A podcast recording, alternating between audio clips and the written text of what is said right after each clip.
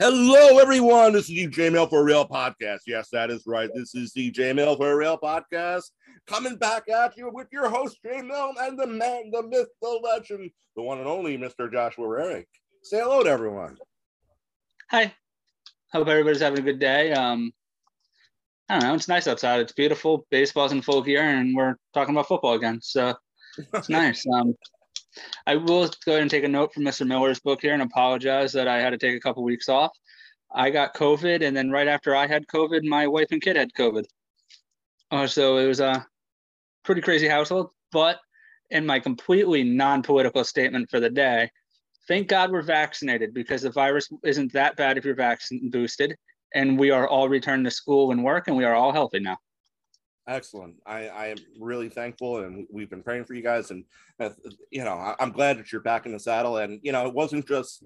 Uh, I would like to apologize for my absence too. Schedules changed over here. This is the time of year that I one of my jobs becomes uh, drastically busier, and uh, enrolled my daughter in martial art classes, and I just didn't. Um, I finally found the balance again in time for uh, in, in time for the the COVID outbreak. And so it's one of those things where. But thank you guys for you know staying tuned in. I've noticed that people have still been listening to older shows. I guess that's what happens when you have a year's worth of shows out. Some people start to follow for the first time.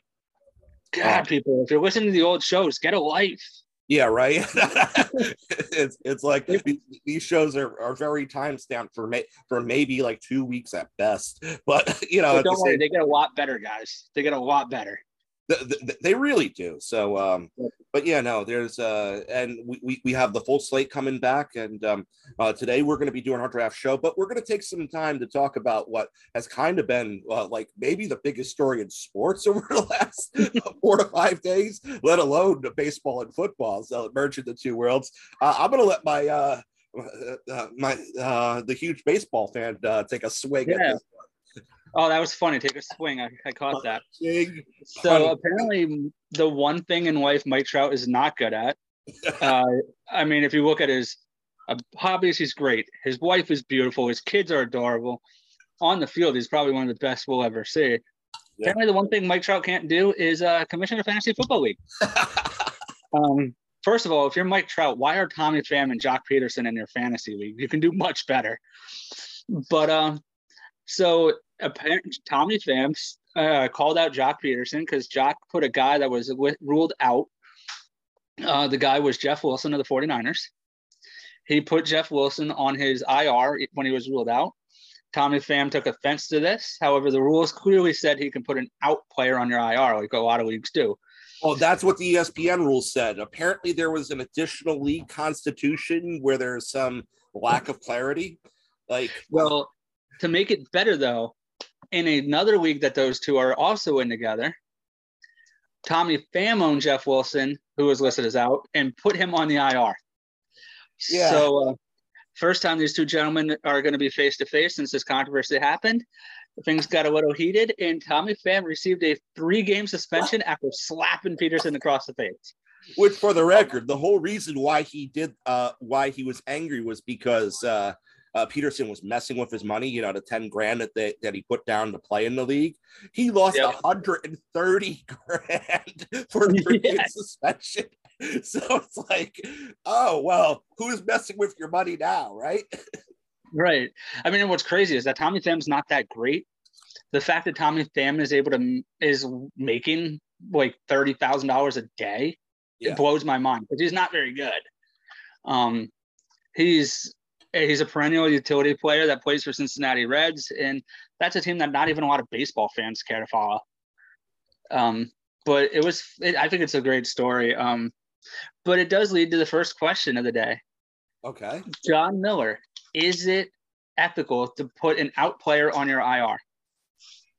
It all depends what your league rules are. Like, you know, uh, as far as as far as I'm concerned, any league that I host, I, I will allow COVID to go on IR. I will allow out to go on IR.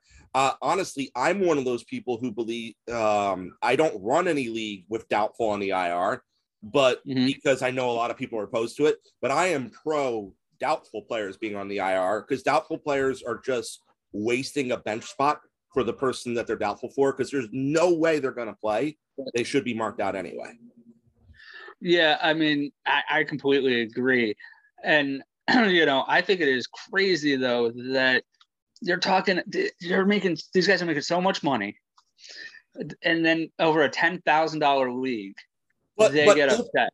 If the rules said you're not allowed to do it, like we haven't, you know, what, what Mike Trout needs to do, he needs to release this league constitution public. That's what he, he really does. And, but, but uh, he knows it'll make him look bad because he didn't stand uh, by, by, the rules that were set forward.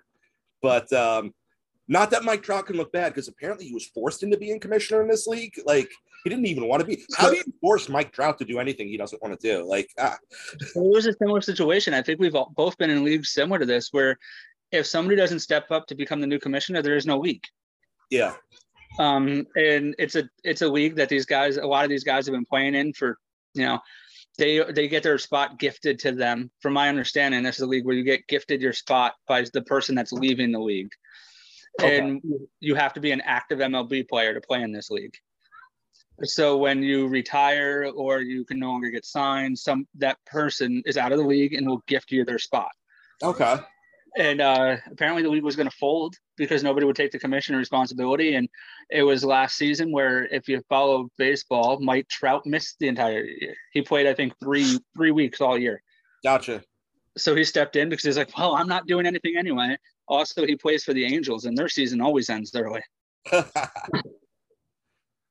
yeah. No, so I, I mean, you know, obviously there's, there's a lot of ins and outs to this story. Like, uh, like the fact that uh, the one thing that I want to cover, like, how do you how are you in second place and quit on the league? Like his whole argument was about integrity of the game, and mm-hmm. then he leaves a roster without a coach, well, w- w- without a captain for the, the, the home stretch, like very important games. Like it is right. whether or not Pederson lacked integrity in what he did, which we will never know unless we see that constitution. Pham right. showed a bigger, a greater lack of integrity by leaving without having anyone to fill his spot. Also, and I know it's not it's not acceptable, but in Joc Pederson's defense here, Tommy Pham was done playing at this point, and Joc Pederson was in the playoffs, and he ended up winning a World Series ring out of this out of last year. So it's, you know, Joc had some bigger things going on than figuring out could he. And I believe I read, and I'm not, I don't want to misspeak completely, but I believe I read that this occurred when Joc Pederson was going through his World Series run. And the majority of those games actually do conflict with football. Yeah. Uh, so, so that, and you're not allowed. You're allowed to have your phone in the clubhouse, but you're not allowed to bring a phone into the lock, uh, into the dugout with you and most teams have rules that you're not allowed in the clubhouse except to use the restroom during a game. Hmm. So the guy might have he might have just been in a bad situation. I mean, so do we know that this was definitely the 2021 season? Because I've heard some reports say 2021. I've heard other reports say 2020. Oh, I don't know. If it was 2020, that's even more ridiculous. Yeah. Um. So I mean, hey, here's the thing, Graydon, I don't like playing fantasy football with you. You annoy the crap out of me in the league chats. However, I will not slap you in the face. Right? like, and Graydon and I have a we have a rivalry. You know, like that's not it's not made up. Like it's not a forced show thing like some of my other rivalries. That's a real one.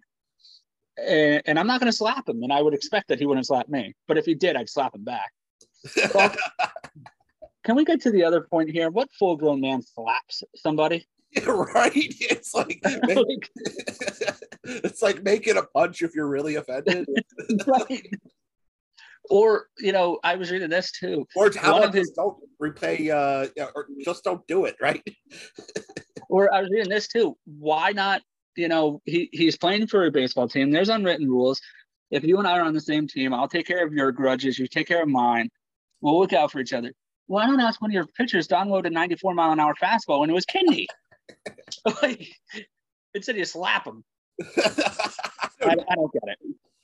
Uh, so, uh, but uh, we covered that. So let, let's transition into some sad news. Yeah. So, uh, and maybe we should have led off with this, but we had the baseball football comment at the beginning, so I started with that. Um, you know, earlier this week, uh, cornerback for the Arizona Cardinals, Jeff Gladney, passed away.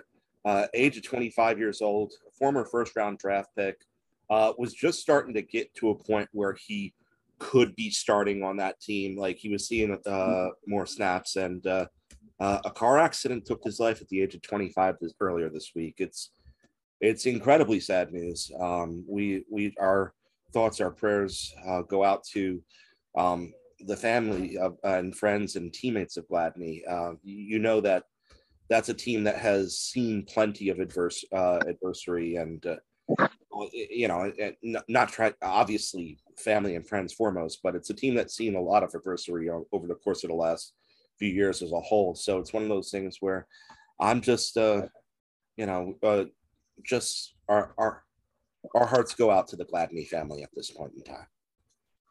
Yeah, and you know, to transition to other sad news, uh, Marion Barber passed away, and um, I missed that. Was yeah, he. Uh, it, it appears that he took his own life at the age of thirty six. So, oh. uh, you know, I, that guy was a he was a Pro Bowler. He did some pretty good stuff, and I think this is an opportune time to just remind people um, even though this podcast is going to get lighthearted again, I promise you that. Yeah. If you're in that situation, it's 1 800 273 help.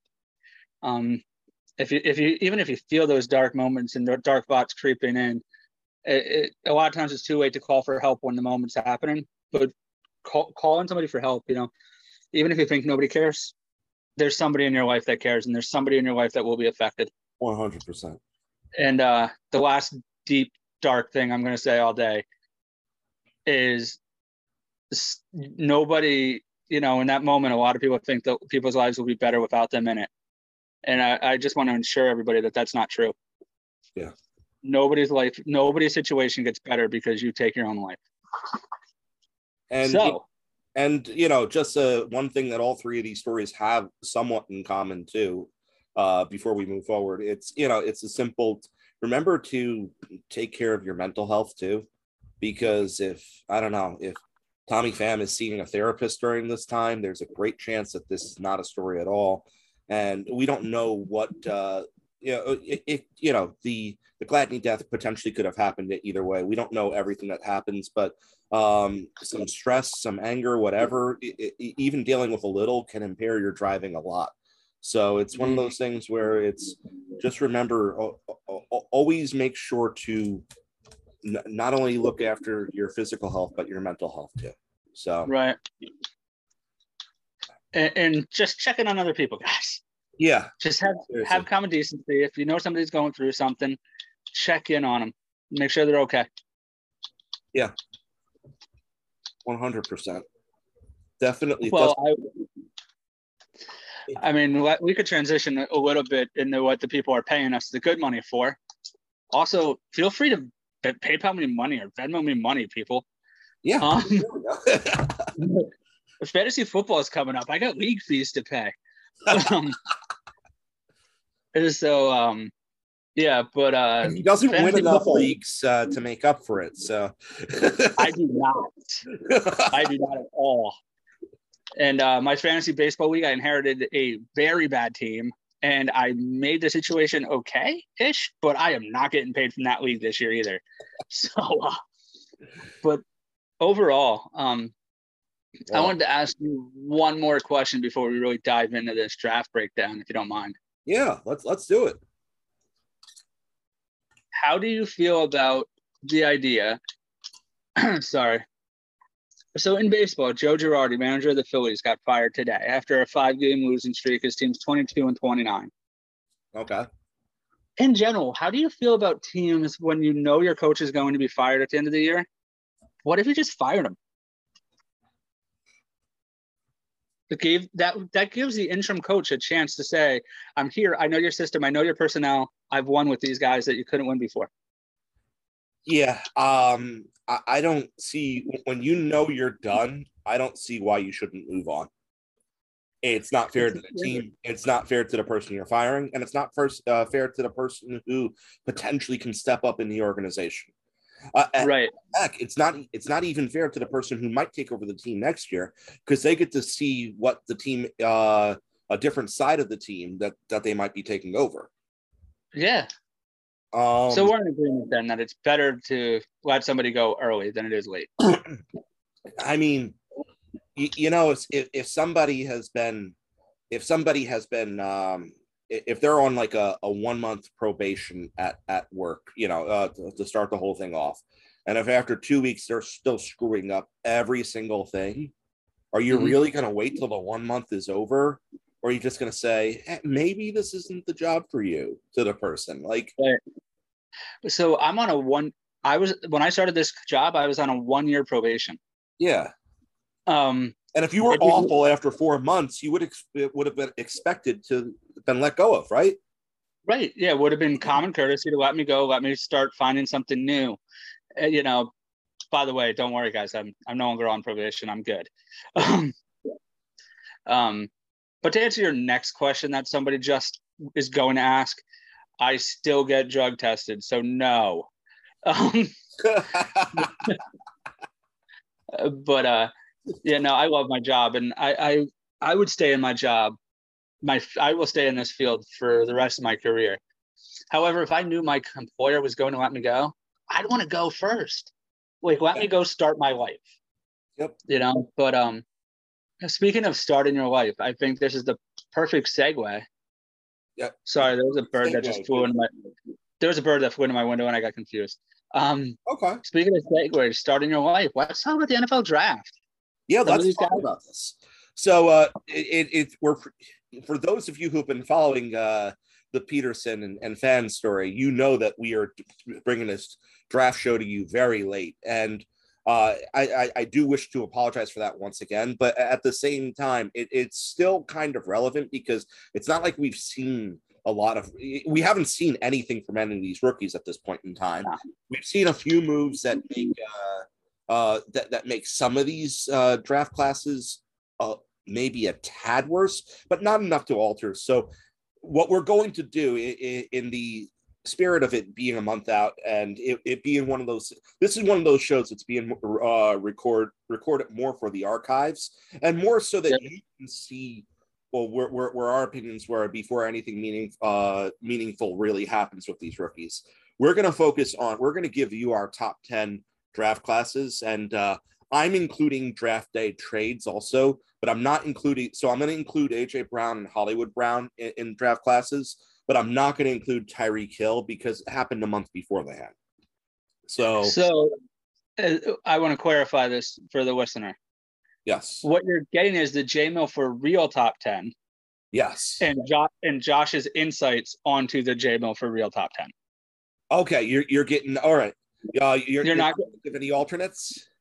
I, I I might throw one or two alternates in there. I thought it would be very redundant if we were listing off our same top ten because at some point we're just going to be listing the same seven or so. Yeah, I I will say one thing. I do have a controversial uh, leave out, being that I didn't include the Houston Texans in my top ten, and I know that they were a very popular uh, pick. But at the same time, um, I act I seriously think these other ten teams did much better. As a matter of fact, I have Houston much lower on the list than yeah no um I have Houston pretty low on my list actually.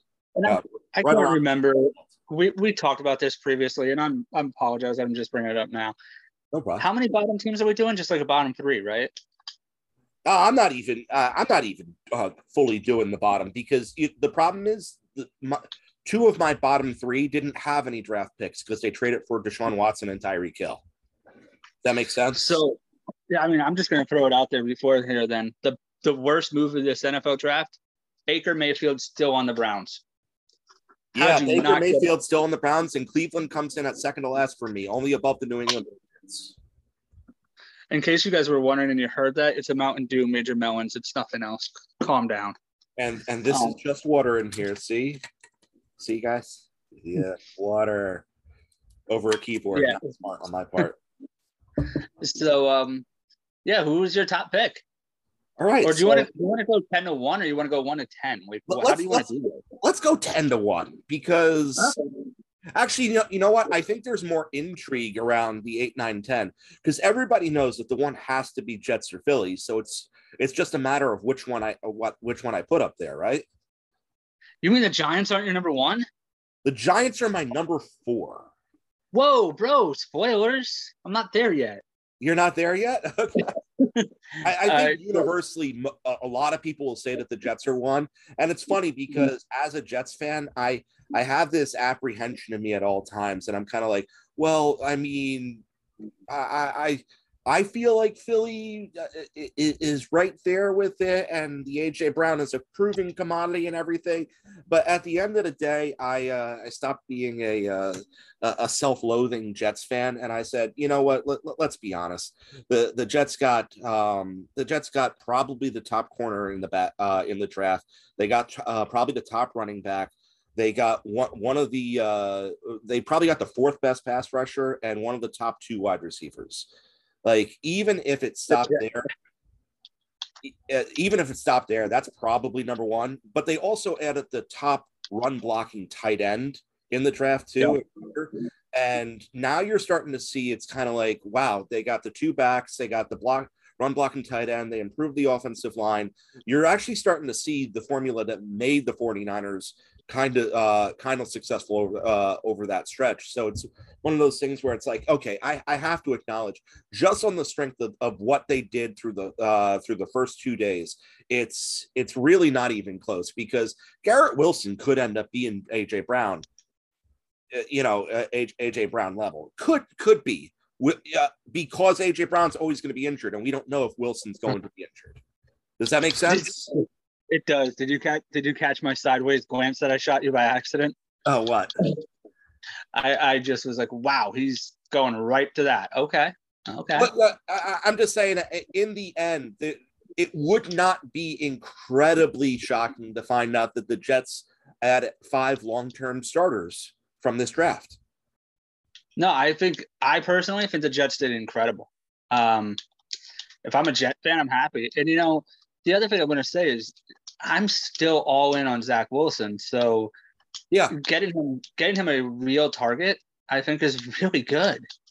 And the other thing too is they if Zach Wilson doesn't work out, they kind of Wilson proof this team because that run game should be really good. Uh, yeah, you would think so. So you know, obviously, if if they're crowding eight in the box, we we, we you know we don't know what this Jets offense is going to look like. We're not suddenly predicting this Jets offense to be a top ten offense in the league this year. Uh, as a matter of fact, I would still be pretty comfortable in saying that uh, it, it, they're definitely not going to be a top ten offense. But at the same time, oh, I told you before, I told you before. I before this draft, looking at everything, talking to you, doing all my stuff. I I wagered that the New York Jets would be the AFC East champions, and I stick to the fact that the New York Jets could very well be the AFC East champions. It, it is so hard for a Jets fan to believe that at this point in time, but it feels comforting hearing it come from somebody else. But we're not talking about the Jets offseason as a whole. We're talking about their draft. And really, when it comes down to it, um, the, the Jets the Jets won this draft. And the only reason why it's even semi close in some people's minds, which really isn't that uh, many is because when when I look at what the uh, Eagles did on top of it, uh, trading for AJ Brown, uh, the drafting of Jordan Davis uh, for, for, from that uh, Georgia D, the drafting of um, uh, N- Nakobe Dean. I, I know that he's coming back from the Achilles tendon injury, but honestly, they they found their replacements for Cox in the, Fletcher Cox in the future. They they they added uh, a receiver to to help at the uh, you know to, to help with the offense to mm-hmm. uh, train up Smith and you know and, and really when it comes down to it, the moves that they made have solidified their defense to be one of potent, sneakily one of the top in the league this year. Um, at, at, the, at this point in time, and that's post when Dean comes back and gets adjusted to play. Like I'm not expecting him there to be there week one, but I'm expecting two to three weeks after he's back from the injury for him to be an immediate impact player. Thoughts? I, I like that. Um, I actually like. I'm very high on the Jets here, and I don't think they. I disagree that they Wilson proofed it. It's dead. I think they they looked at what he needed, and they provided it for him. Yeah. They. I don't think they were like how do we win if this guy's not what we think he is? I was like, I think they actually looked at it and said, how do we make sure this guy is what we think he is? Like, how do we get to the point where he is everything we've said that we're investing in? the, uh, again, um, I, I, agree with you. Uh, I definitely agree with you on that part. But but I also look at uh, I, I don't think that they were thinking of Wilson Proof from the team. I'm just saying this Jets rushing attack should be a pretty decent rushing attack with with the pieces that that were added throughout the offseason. Um, yeah, I mean, if I'm a Jet fan right now, I'm excited. Yeah, but you know, uh, when, when it comes down to it, the, the, the big the biggest move for the Jets was I, I love the fact that they didn't. Uh, I, I, I really love the fact that they uh, went with Sauce with their first pick. I didn't think he was going to make it to us, and that's one of the reasons why I left the Texans off this list because Stingley over Sauce didn't make sense in my mind. There were other things where they got a good player, but mm-hmm. at the cost of passing on a better player. And okay. I judge that a little more harshly than most people do. So, but uh, you know, that's uh, that's where I am with uh, one and two, and uh, you know, honestly, as, as, we're talking it out, uh, it's not even as close uh, as I was thinking about it. So, um, when I went uh, when I was looking for the three spot, I, I kept on going back and forth because there were two other teams at, after the uh, the Jets and the Eagles. There were two other teams where um, I felt were that much better than everyone else. And okay. I kept on looking at the Giants and the Ravens, and I kept on going back and forth. And w- when it all came down to it, I, I ended up putting the Ravens ahead because I, I, I love the addition of I, I love the addition of uh, Neal and Thibodeaux to the Giants. And th- there mm-hmm. was a lot of things that I loved about the first day of the Giants, but it kind of tapered off as the draft went on. Right.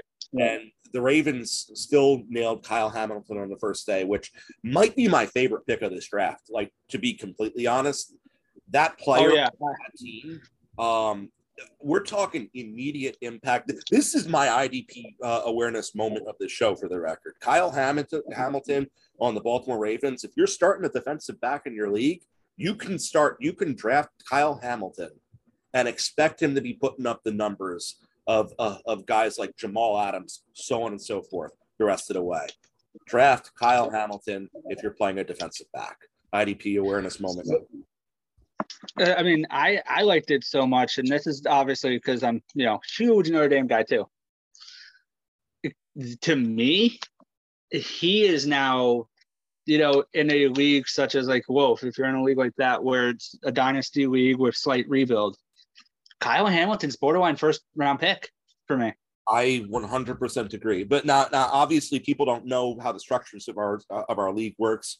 But yep. um, yeah, no, uh, and honestly, I think in any league where the uh, IDP is balanced to match the offensive side, uh, you know, mm-hmm. uh, I'm not. We're not talking about ESPN standard or uh, Yahoo standard, so on and so forth. But where the IDP is uh, is balanced to where defensive players are uh, as valuable as offensive players, Kyle Hamilton is a first round pick, in my opinion. Oh, absolutely. Yep. Dynasty or contract league.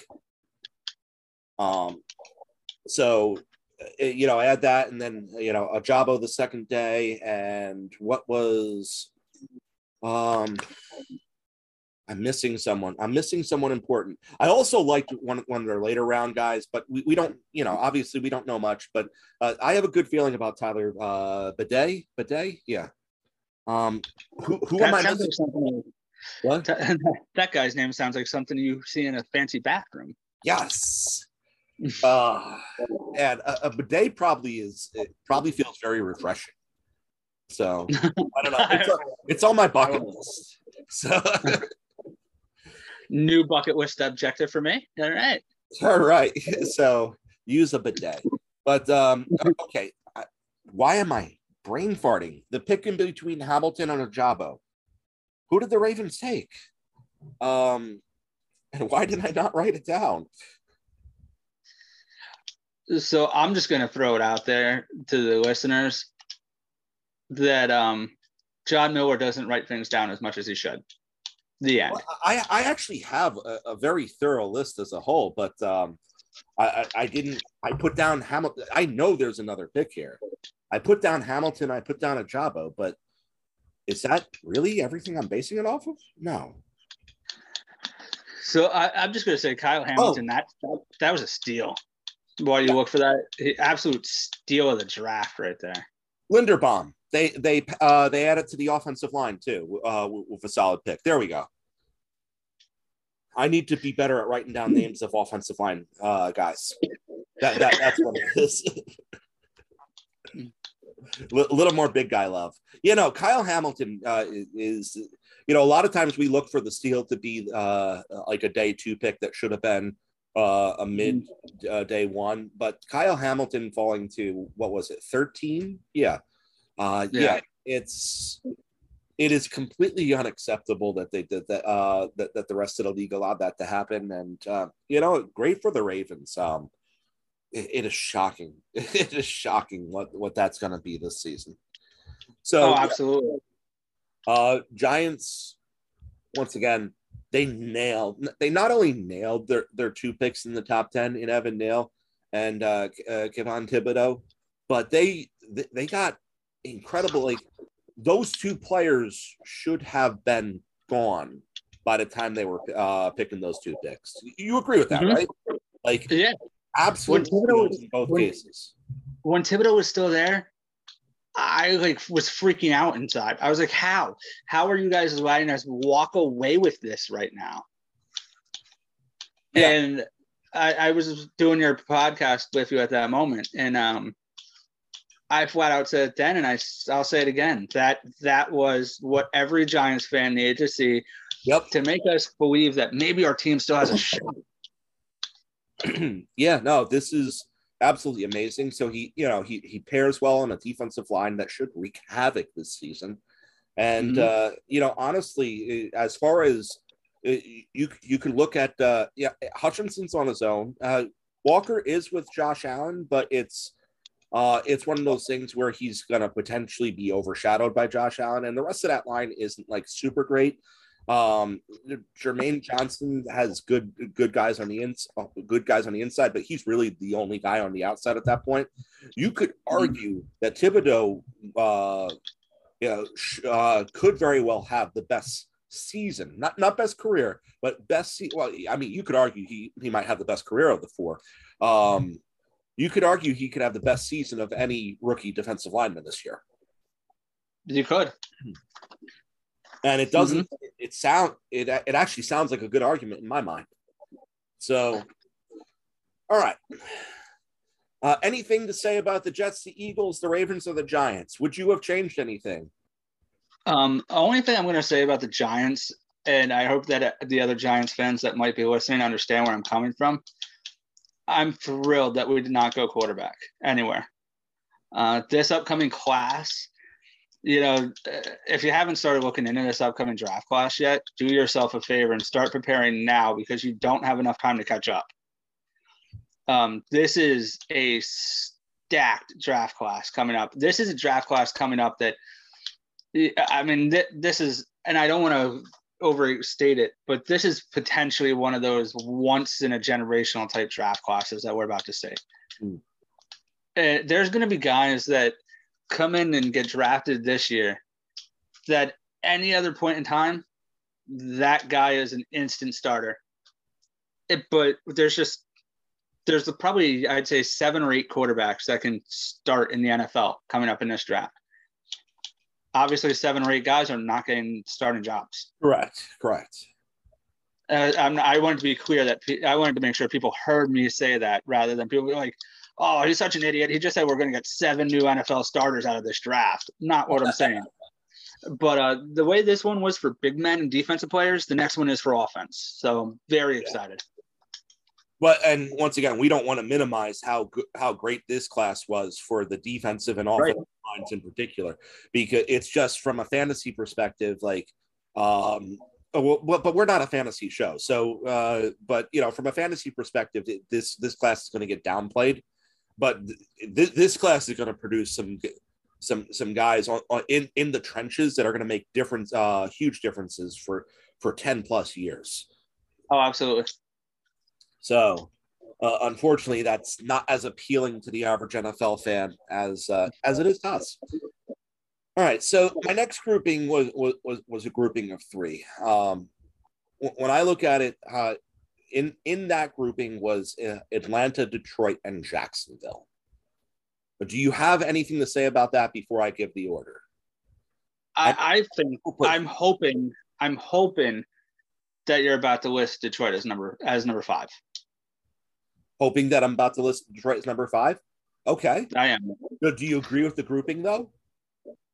Uh, yeah, yeah, I'd say so. Um, would you have put Houston in this grouping, or I I, I don't love Houston. Um, okay, okay, so it's not it's not just me. I, I thought they minimized the value of each draft pick they had. That's what I was going to say. Is where they could have drastically improved, they didn't. Yep. Um, you know, they had a lot of guys that were still on the board at certain key moments where they could very well have drastically improved their team, and they moderately improved. Yep. Okay, good. I'm glad we're in, in agreement on that. I I thought that that was you know there are people that will definitely argue that Houston had a great class, and it's like it's not who they got, it's who they could have gotten. Like, right? Yep. Because when you're drafting as high as them, you should have a good draft as far as talent on your team. Like, I'm not trying to minimize uh, Pierce or Stingley or, or or a lot of other guys, but I, am just uh, I'm just calling it like I see it. And uh, yes, I do have the Detroit Lions coming in at number five. Um, okay so yeah, uh, I will I will alleviate some of you, some of your concerns there. Um, Aidan Hutchinson is is obviously the no brainer. I mean, uh, but we can't give him a lot of credit for that because it's kind of like it was the second pick of the draft.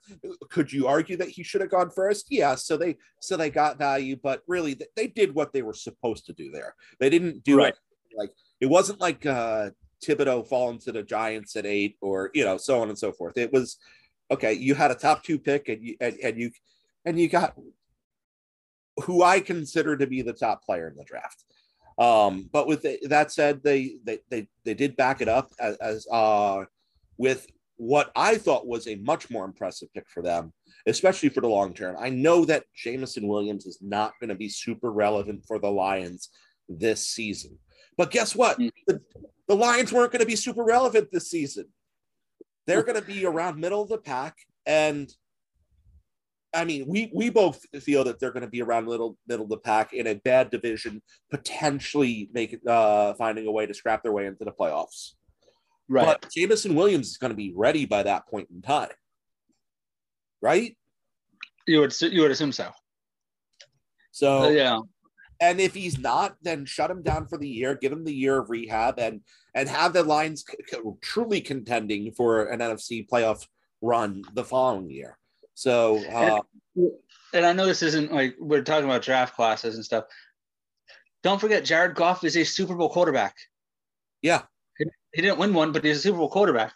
So I think when they added those pieces, and I think you know Aidan Hutchinson was a guy you absolutely had to have if you're the Lions, but with that mentality. Yep. So I don't. I'm not giving them like, oh my gosh, they got Hutchinson. Like they had to. Yep. But there was no better fight off some kneecaps this year. there was just no better place in the league than to go with a guy that you know made him picked himself up and just made himself very good. Because if you look at any pre-draft board from pre- preseason college football, Hutchinson's not a first round pick. Hutchinson's not a second round pick. You know, the highest I think most of those pre draft boards have him going is very late second round. And that's why we play the games, right? right. He literally put himself into the Heisman Trophy conversation. Yeah. And if you if you watch college football at all, you understand it is very hard for a defensive player to put themselves in that conversation without a fake girlfriend. Yes, but hey, that's that's a Notre Dame joke. Don't make those. oh, okay. he was the last guy in contention for the Heisman, though, right? From defense. Yep. Okay. There's been some defensive Heisman finalists, but not that you can make a case for. Yeah. You know, sometimes they sometimes they uh, the voting gets split funny, and you end up with uh, instead of three guys, you end up with five or you know four or five, and sometimes like a defensive guy finds his way to to the invite, but everybody knows there's no chance that that guy wins this. Yeah. With Hutchinson, you're like, I, I don't think he wins it, but I can make a case for it. Yeah.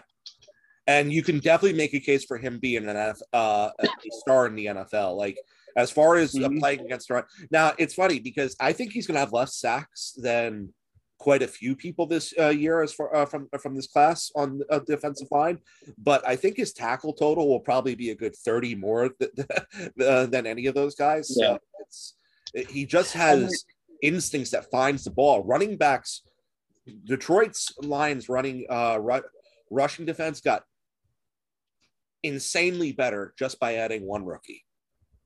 And I'm going to go ahead and give him a pick too.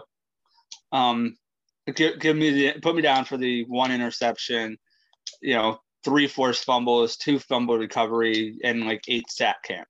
Oh, I, I definitely think he's going to uh, be a turnover machine. I, I, I definitely, I'm a very firm believer in Hutchinson. Now, my, my biggest uh, and I, I, know I gave the IDP awareness moment to Kyle Hamilton.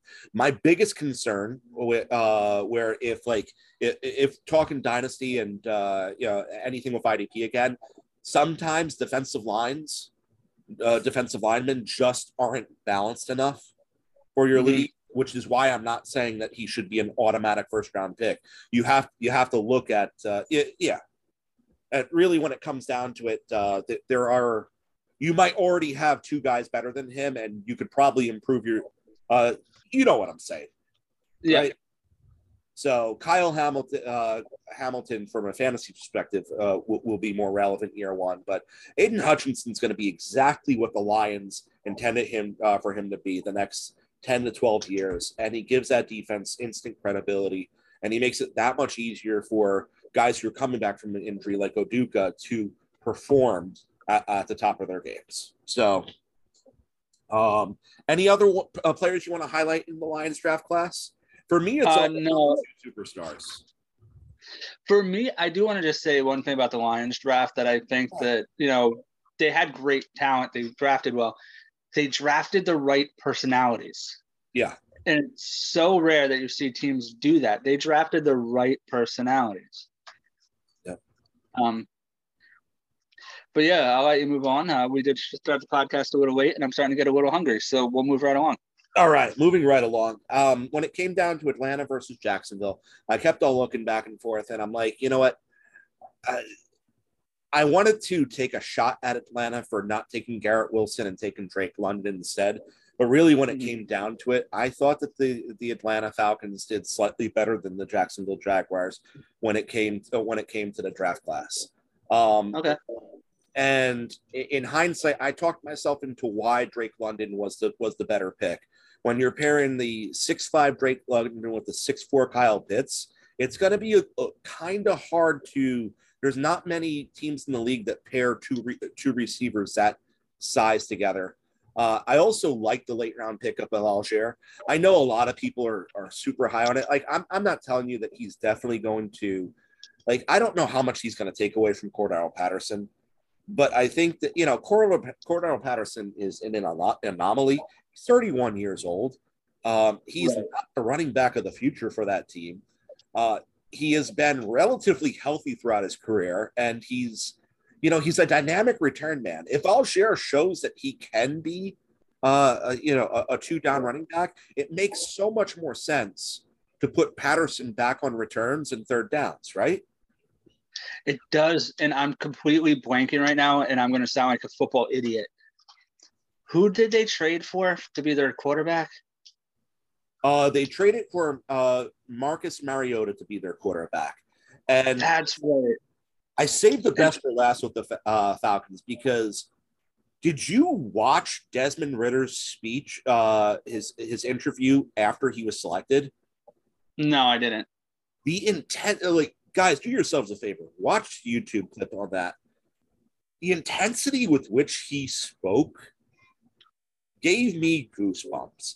And you know, hmm. it's and I, I get it that speaking is not a part of the game at all. Like I, I, I wasn't I didn't care about Desmond Ridder until I watched the interview afterwards. But rookie quarterbacks who aren't necessarily going to be starting don't come in and say, I'm not going to be leaving Atlanta until I win a Super Bowl. Yeah. No and, one else said that. I mean, I so I like Mariota. Um, I like Mariota I think, too. I think he's sufficient. My concern in Atlanta is that Mariota is actually good. And if Mariota is actually good, which I think he is, what happens? Well, if Mariota uh, turns out to be good, then that Atlanta Falcons offense is going to be really good because London is it, London is. I don't think he's as dynamic as the rest of his class, but he is NFL ready. Right. So on, on an offense, it's going to feature uh, that, that may have Allgeier. We, we don't know what's going on with uh, with the running back situation uh, perfectly, but on an offense that is going to feature London, Pitts, and Patterson, it's going to be a pretty good offense if you get good mm-hmm. uh, if you get good quarterback play. And we both believe Mariota. Um, I know I, at the very least, was impressed by Ridder's intensity. Uh, that could be a problem down the line because Mariota's still right. pretty young. You know, he's he's 28, and you know Ridder's going to be, uh, uh, you know, if he's going to be ready to start at any given point in time, he's going to be ready to start. But uh, by the time Mariota's 31, Mariota's still going to have uh, years left in the league. And if he somehow mm-hmm. makes this Falcons team into a playoff team in two in two seasons, how do you take the job away from him? So you can't. And that's the reason why I put Atlanta below, below Detroit because they could potentially set themselves up for a quarterback controversy in the future. But you know, I I don't like the guy. But Stephen A. Smith did say one uh, you know one thing that was really good about quarterback controversies. It means you got two that are good enough. Yeah. You know, you might be you would hypothetically think that the Falcons unload are able to unload one of them. Yeah. Um. So for the Falcons' sake, I hope that they have two, a good quarterback controversy. Um, and the other I, thing I too is Mariota isn't exactly the known for keeping his health. No, that's what I was going to say. I will say also I find it utterly impossible to root for the Falcons after the way they did Matty Ice so dirty. Yeah, no, that uh yeah, there's really nothing to say about that. It seems like star players are in a hurry to get out of there. Yep. And I was gonna insert insert sports betting joke here, but it felt a little inappropriate. yeah. Ridley, Ridley wanted out of Atlanta so bad that he was willing to take a one year suspension. Yeah. uh, that's that's that's a different story that we've already covered though. So, so let's talk about let's talk Jacksonville. You had that next, right? Jacksonville. Um, you know, Jacksonville. Uh, yeah, the thing that has me most excited about Jacksonville, and I'm going to start with with a uh, with a non-draft thing and work it into h- how they drafted in the first round. Because on paper, taking Travon Walker one and uh, taking Devin Lloyd later in that uh, in that round looks good, but it, it, it doesn't necessarily look like it qualifies you for the top 10. Mm-hmm. Um, but then you look at and see who the new Jacksonville defensive coordinator is. He spent the last five or six years as the linebacker coach for the Tampa Bay Buccaneers. So that Barrett, JPP, Devin White, uh, Lavonte David group. Right. We already have Josh Allen and Foye Oluokun on that team. So what they needed to do, they needed to add a second strong edge rusher and a second high tackle linebacker. Travon Walker and Devin Lloyd fill the exact needs of how that defense runs. Thoughts on that? I, I, agree, and I think they did okay. You know, protecting Trevor Lawrence too in the draft. Yes, they got they got him protection. They'll keep him upright. Um, they didn't get him the dynamic uh, playmaker, but they uh, they they focused on protecting him. And honestly, you know, we don't know that the dynamic playmaker isn't already there in Travis Etienne. Right, and they're getting him back. Yep. and you know that college connection if you haven't seen it you can go find it all over youtube they routed notre dame 47 to 7 um, when Etienne and and uh, Lawrence are healthy together, Lawrence has a way to know exactly where Etienne's going to be, and Etienne has a way that is almost uncanny because there's a lot of times you see him catch balls when his head wasn't turned when Lawrence threw it. They were just so in sync with each other that he he had that internal clock and he would count and know that Trevor counted and know that where the ball is going to be. And one of the thing to note too, the reason why Jaguars did not go with the offensive lineman uh, uh, early on, because I know some people were thinking that there was a chance that uh, one of the big tackles would come off the board. They did mm-hmm. sign, so some people might fault them for that if they didn't notice what the what the signing that happened the day before. They brought back Cam Robinson the day before the draft, right. so that's something that's very important for for everyone to note. And you know, I'm going to go out on a limb here. I think Jacksonville easily has a top 10 defense this year. Wow. Because of what was set up with the two first round picks. And I think that's like, you know, people that are upset about like the fact that they went a little different than people thought they were going to. Yeah. I think we have to all sit back and remember we don't make very much money to cover football. Um, last time I checked, nobody gave me a penny. Um, you know, and you're you're not making you're not making a killing doing this. So I, I, I will I will split the whenever we get up to fifteen dollars on the promotionals from Anchor. Uh, I, I, will I will split that with you. I will tell you that you, I don't I, I'm good, but um I, I think we're sitting somewhere around like eight dollars and fifty cents or something right now. I could almost retire. no, but I do think that you know they they know something that we don't. Yeah, and that's why because the Devin Lloyd pick really confused me when they made it. Like I was so confused, and I was like, I'm looking up who the, who this defensive coordinator is that that needs two linebackers. Mm-hmm. And when I saw that it was Devin White and Lavonte David that he was working with, I'm like, oh, I think Oluokun might be better than White. now, I'm not going to go far enough to say Lloyd is better than David, but I will say that when you're starting next to someone, when the person's used to running the the David White and they're starting with Oluokun, it's looking pretty good for Lloyd. Yeah. but uh so who'd you have at number eight? All right. So uh here's where a grouping of teams where I thought that it was possible to put um uh, I thought it was possible to put uh, Seattle, Indy, Carolina, Green Bay, Chargers, and Chiefs for the final three spots. Wow, you just completely thrown the Carolina Panthers away, huh? Uh, no, I, I said Carolina in there. Oh, I didn't hear you say Carolina. I said, I said Panthers. Oh yeah, okay. I said uh, I said Seattle, Indy, Panthers, uh, Green Bay, Chargers, Chiefs. Well, I, I said three teams by their city and three teams by uh by their master. Yeah. Got me confused a little bit there.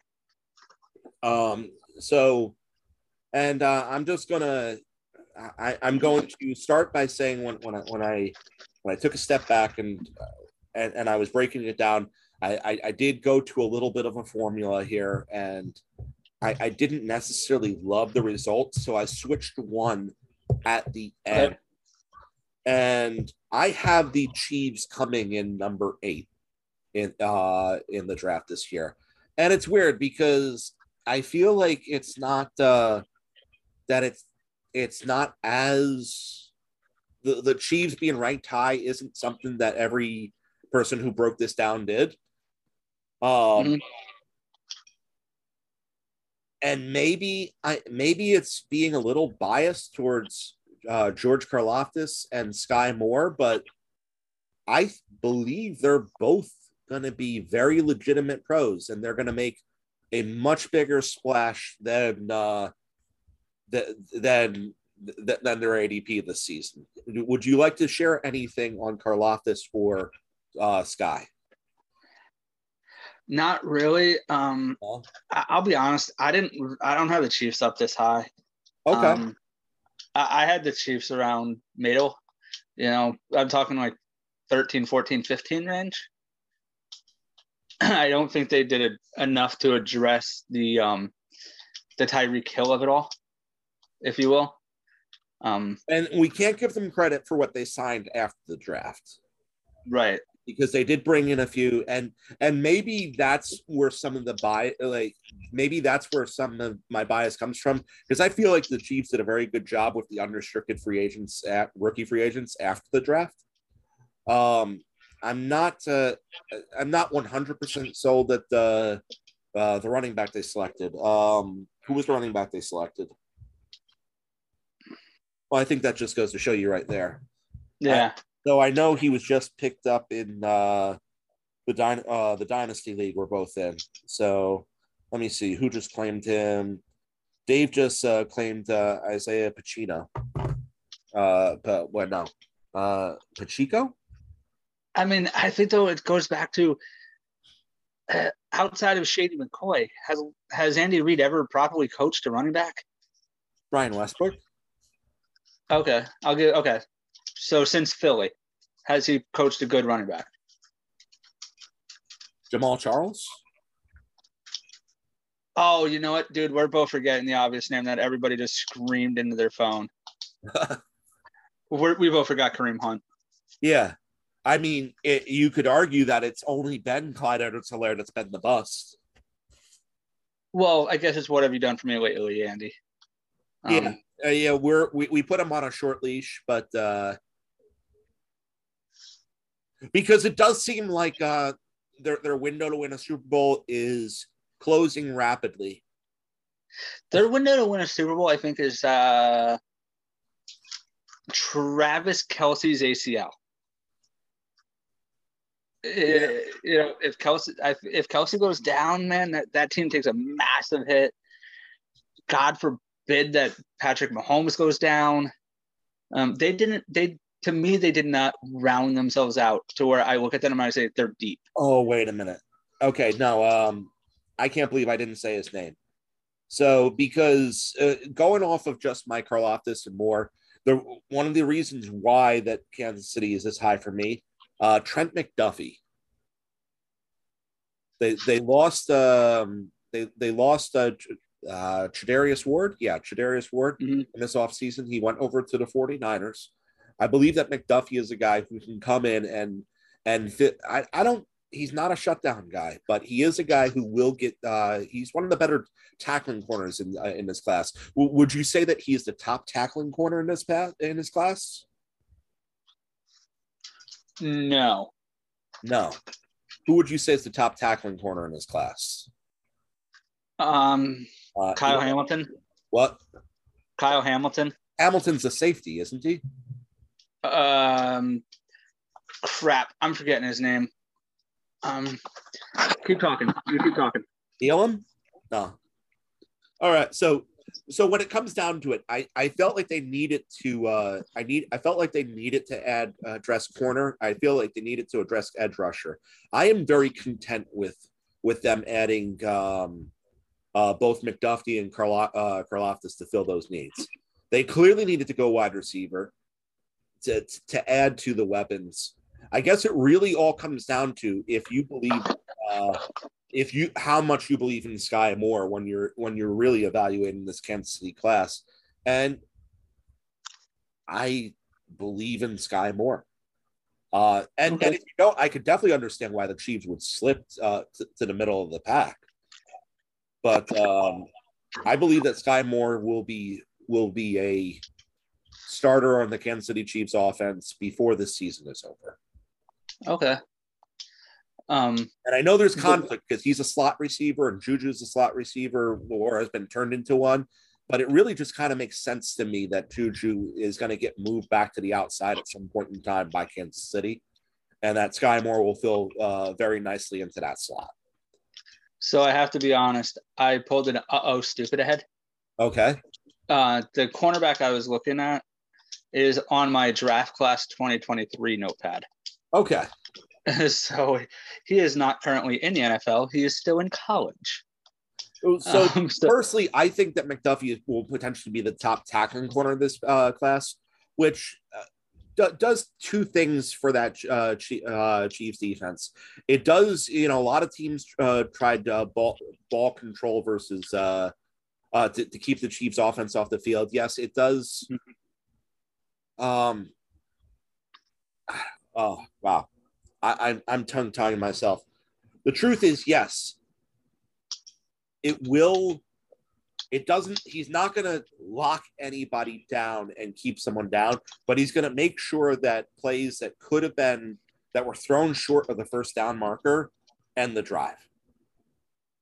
Yeah. And I think that that's something the Chiefs needed to address in this draft. Um, but you know, if you don't have them there, I can definitely see why someone wouldn't have them there. For um, me, it's I, I, believe they added three starters out of this draft who will be playing relevant roles to the team uh, by about midway through the season. Okay, so um, number nine. Number nine, Los Angeles Chargers.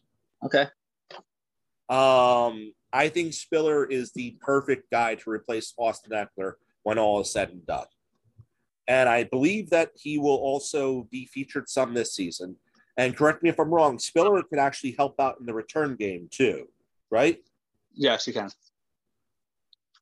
Um, a lot of experience there. Um, a lot of experience there, actually. Yeah, uh, it sounds like you have things to say about Spiller. So, yeah, g- give me your lowdown on Spiller. He's just fast. He's agile. He's he's everything you're looking for from John Ross without the freakish speed and the uncanny ability to get hurt. Yeah. Um, and, and that's to me like he's just an all around. Like, I don't know how to say it. He's an inner city football kid. Yep. Um, and I don't want that to come across like I'm you know, being aggressive or condescending towards one segment of the population or not. But when you watch when you watch kids from a well-off area play football, they tend to have better fundamentals. Um, we're going to say same same skill level, um, but when you watch an inner city kid play, his fundamentals may not be as good, but he's a football player. He's going to put his nose down. He's going to take the big hit to the. He's going to take the big hit when he needs to, and he's just going to keep on playing. I think that's what they what you're getting there. And I think it matches very well with what they're going to do with offense. I, I'm one of the people, probably one of the few people who believe that he will take a few touches away from Austin Ekeler. I still think Austin Ekeler is is a. I still agree with Austin Ekeler being a top three fantasy back this year, but um, I, I think that we will Definitely see Spiller being featured some in the offense and a lot on the special teams. And honestly, in the fourth round where they got him, you could argue that Spiller is one of the steals of the draft. Yeah, and um, I think it could possibly help. Um, my controversial hot take statement is uh, Justin Herbert, Herbert is your 2022 MVP. Um, is that really that controversial? I think so because a lot of people still don't want to give it to him. They don't want to show him the love and respect yet. Um, but yeah, I like this pickup a lot. I, I think the Chargers did great. Um, Let's talk about Zion Johnson. Zion Johnson being added to that offensive line. That they got they got the big exterior guy last year in Rashawn Slater. They got the big in, interior guy this year. The Zion Johnson potentially was the best interior lineman available in this draft. Um, and you know, once again, they got it. They got Oh, is that? Oh, you okay? Yeah, I'm good. Oh, okay, cool. My uh, wife was my wife is texting me because we we do have dinner, but we're gonna, you know, we're we're on 9 we're almost so done. So yeah, uh, so, yeah. Um, and once again, they got him in the in the second half of the first round. Yeah, I, you know, they, they picked up. Uh, I don't know. Last year they traded up to get Slater. This year they waited to get Zion Johnson, and I don't know. Got anything to say off of that? I just, I really honestly I don't think the Chargers went out and got superstars. You know, there, there's not a Ja'Marr Chase player on this team. You don't think Johnson's a superstar? I, is he going to be a guy that week 10 you're like, oh my goodness, this guy's a rookie of the year for sure. I don't I don't think he's that guy. Is he a guy who 10 years from now is going to have seven all pros? Probably but but football is not a, we're not looking at what a long-term advantage is to a team we're looking at who i'm looking to talk about who makes the impact tomorrow um i i think that they've rounded themselves out better than than teams like the chiefs and i'm going to say you know, this is this division is a division of death. Um, good God, whoever has to play this division this year from the NFC, I I, I am sorry. yeah, you know, like starters row. You don't get an easy game from the AFC West. And by the way, AFC West football is, is much must watch football this year. Like, oh, it's the NFC West because Russ is playing against Seattle. Okay, but, uh, that that might be the alternate seventeenth game. It might be. So I'll look into it later. But I mean, this is just you got the Chiefs. Our next few shows we're going to be breaking down the schedule. So. oh, so there's, there's just a cliffhanger. Oh, uh, the the Rams and the Chargers play each other this year. So yeah, it is the NFC West. Mm-hmm. It's the division that we couldn't stop talking about at all last year versus the division that we can't stop talking to, uh, can't stop talking about this year. and you know, I'm going to throw it out right now. Um, put it on the records. The steal of the draft is in LA, and it's not the Chargers. Okay. The steal of the draft is in with the Rams, and it's Kyren Williams, who they finally in LA now have when Cam Akers goes down again, because he will, Darrell Henderson will go down again. Um, they have a third legitimate running back. The best part about Kyren Williams, and this is not something that's going to pop up on any stat sheet, and nobody else is going to talk about it. So it's definitely a Jay Mill for real exclusive. He is the best practice squad running back you can have. Okay. Um, Elaborate a little. So, it, you know, in the event that Cam Akers and Henderson are both healthy. Well, here's the other thing too. We've seen Akers run three backs, even if they right. are. But what but what you're looking at what you're looking at with Kyren is he can he is a power back with speed. He can help prepare your defense for any team because if if you're going against a you know a CEH, that's more power. If you're trying to go up against Lamar, I know that uh I know that Notre Dame used him a lot when we were going up against Georgia Tech, and he was the opposing quarterback. Mm. Um, because he was a high school quarterback with a lot of speed. So he, he can get your defense ready for guys like Lamar Jackson or Tua, you know, and he can also help get your defense ready for the for the CEHs out there. Yeah. Undervalued position, practice squad guys. So they need before, to get paid more money before we get to the 10th spot in the list, you've already given the shout out to Williams there, and he's on my list of players whose whose spots I I, I love the landing on. Um, I, I prepared a, qu- a, quick list of those, and I know we've already talked about Kyle Hamilton and uh, Devin Lloyd, Jermaine Johnson with the Jets. Those are some of my favorite spots. I, I, I love the Nakobe Dean with Philly. I, I, love the Evan Neal with the New York Giants. Uh, Ike Ekwonu with with the Carolina Panthers is one of my favorite ones that we haven't uh, talked about yet. Um, mm. If McCaffrey can manage to stay healthy this year, Ekwonu can potentially make McCaffrey look even better. And, and I know if, that's a crazy statement. And if McCaffrey can't stay healthy, it's okay. Um, because Ekwonu will still be there, and he's potentially the top run black uh, run blocking uh, linemen in this draft. So, Mr. Miller, I'm going to ask you this nicely as a professional courtesy. Since we're, do you have another light in your room? Yes. Or or a curtain because you're coming across very gray right now. The undead are rising. I, I, believe the sun is setting in New Jersey at this time of day, and uh, you're starting to. There you go. There we go. There we go. I just know that since you're recording it for multiple platforms, you probably didn't want to. Yeah. You probably didn't want to look gray and the zombie like there for the whole thing. I mean, that would be a cool podcast. Maybe for October, we'll dress up as zombies and we'll be we can do something about like the Walking Dead football teams or something.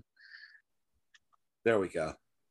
Um, but yeah, the, the teams that are Walking Dead in the NFL, right?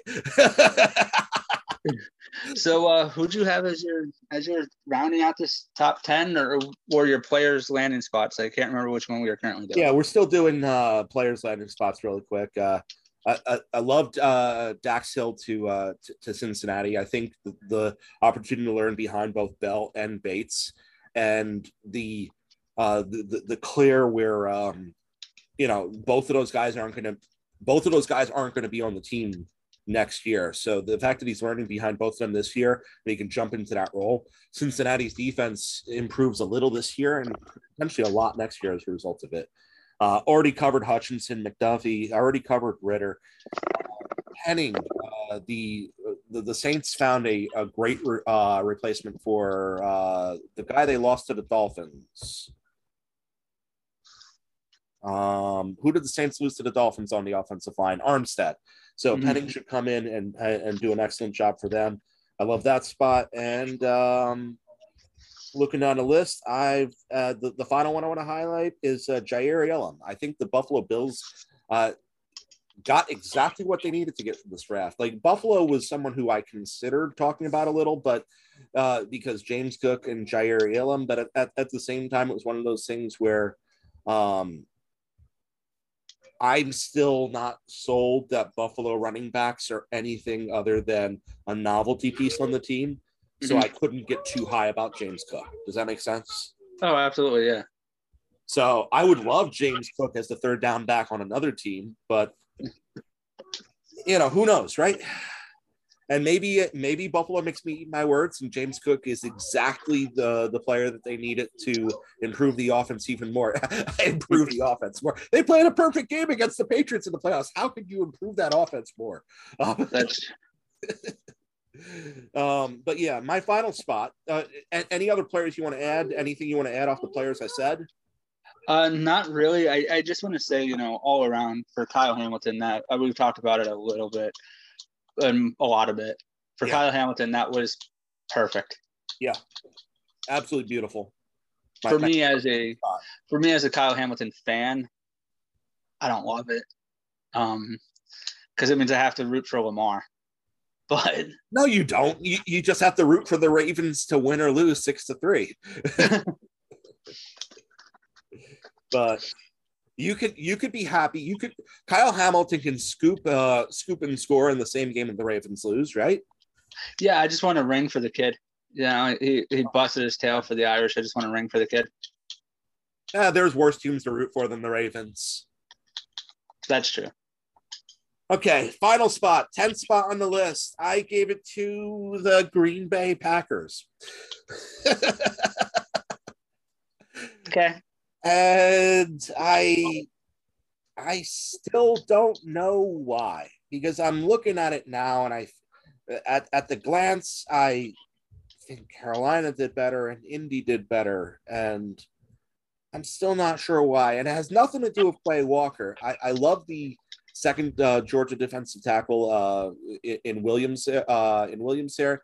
And I also kind of feel like the Packers didn't trade up for the wide receiver in the first round, and Rodgers seems to uh, seems to love.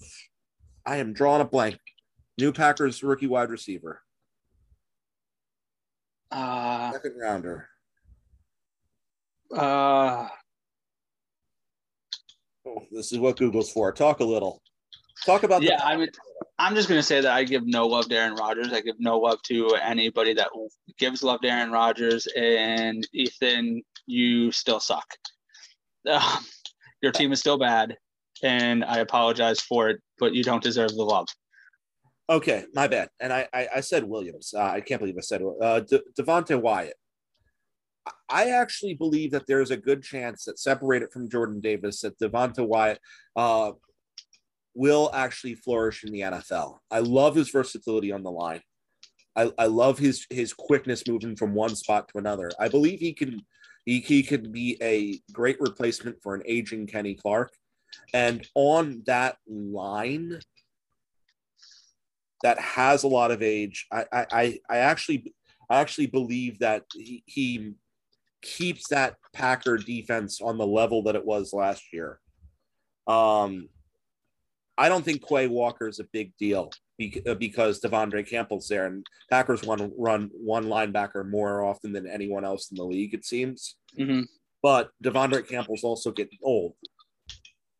Can I see Quay Walker potentially filling that role in the future?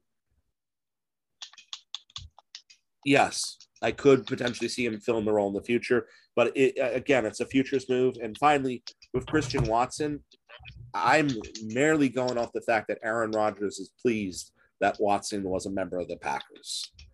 Uh, I you, you see a lot of reports where he uh, where he parallel uh, where where there's a lot of parallels be, between him and a young uh, Davante Adams at this stage in the game. Um, I think that that's kind of crazy, but I can't. You know, so, sometimes you go off the stuff that uh, because uh, because the combine backs it up. Other times you go off of uh, the the intensity of speech. The other times you go off of just a, an amazing college career and sometimes you just mm-hmm. have uh, with in case of jacksonville you go off of uh, what uh, what the coaching scheme requires and what they did uh, the team need that it's going to other times you just look to see if the if the most important person in the situation is happy and aaron rodgers being happy at what the packers did in the draft makes me believe that the packers had a good draft does that make sense at all? It does just because Aaron Rodgers is never happy. Yeah. The the guy is perennially miserable. The guy's a Karen. yeah, so I mean if he's happy, sure. Um I, I could care less about the Packers and I can care less about Aaron Rodgers at this point. Um, I'm I'm sick of the guy. Would you have given it to Carolina, Indy, or Seattle? I would say I would say yes. I would have probably gone with Indian or Carolina for the fact that they they helped themselves in the event that McCaffrey goes down. And, and I I have to believe, and I know you're going to say, well, you can't vote off that. I have to believe Baker Mayfield starts the year in Carolina, and that helps. But really, what it all boils down to, what it all boils down to me for to me is they're not as reliant on Christian McCaffrey as they were two months ago. See, it's fu- it's funny because uh, I actually uh, tend to believe that Baker Mayfield's going to end up as a Seahawk. The Seahawks have gone on mm-hmm. record saying that they're going to try to claim uh, Baker off waivers if uh, if the Browns cut him. Uh, real quick, one one story we forgot about at the beginning. That's kind of the kind of weird. Kaepernick to the Raiders? Question mark. Uh, I think that Kaepernick to the Raiders is a perfect uh, co- topic of conversation for a n- news versus noise episode that we're going to be doing. Okay. After, after, we cover the NFL schedule, we'll cover guys like uh, Colin Kaepernick and Daryl Williams, and um, you know, uh, uh, and they pay some homage to Fitzmagic finally calling it a career. Hmm. So right.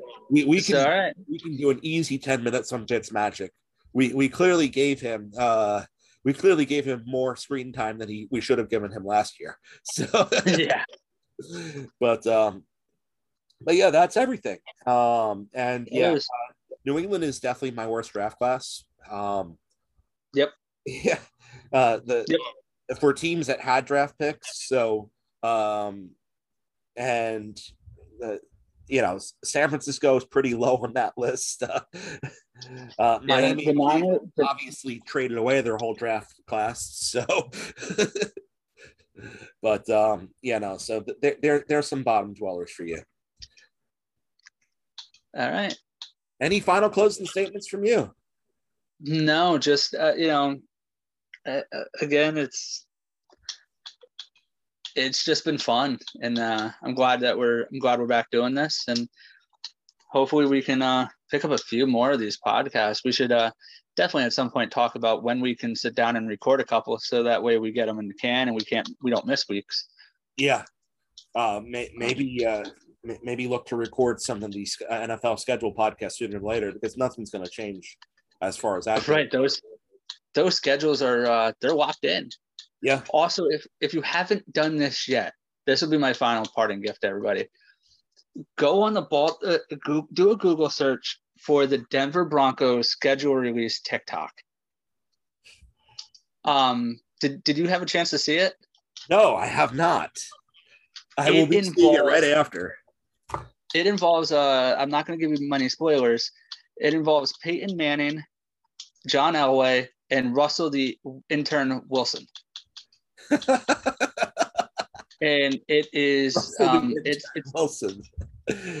Uh, and um, Adam Schefter's in it. It is absolutely a thing of it's it's a thing of beauty. awesome.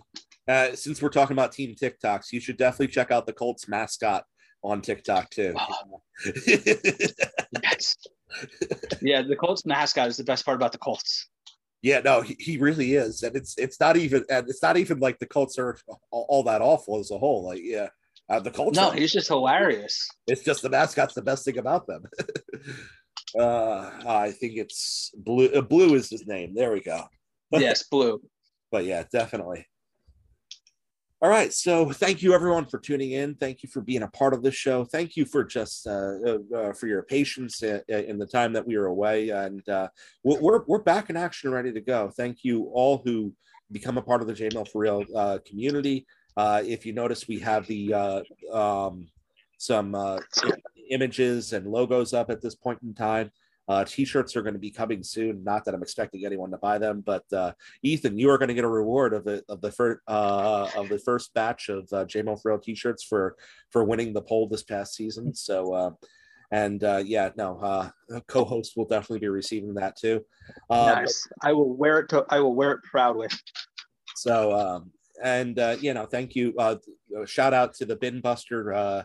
Uh, Graydon Cochran for, for making those logos. Sorry, I have to shout out your rival in the show. So, but I mean, he, he did do a good job on those logos, right? he did. Yeah, he, he definitely did. Um, so.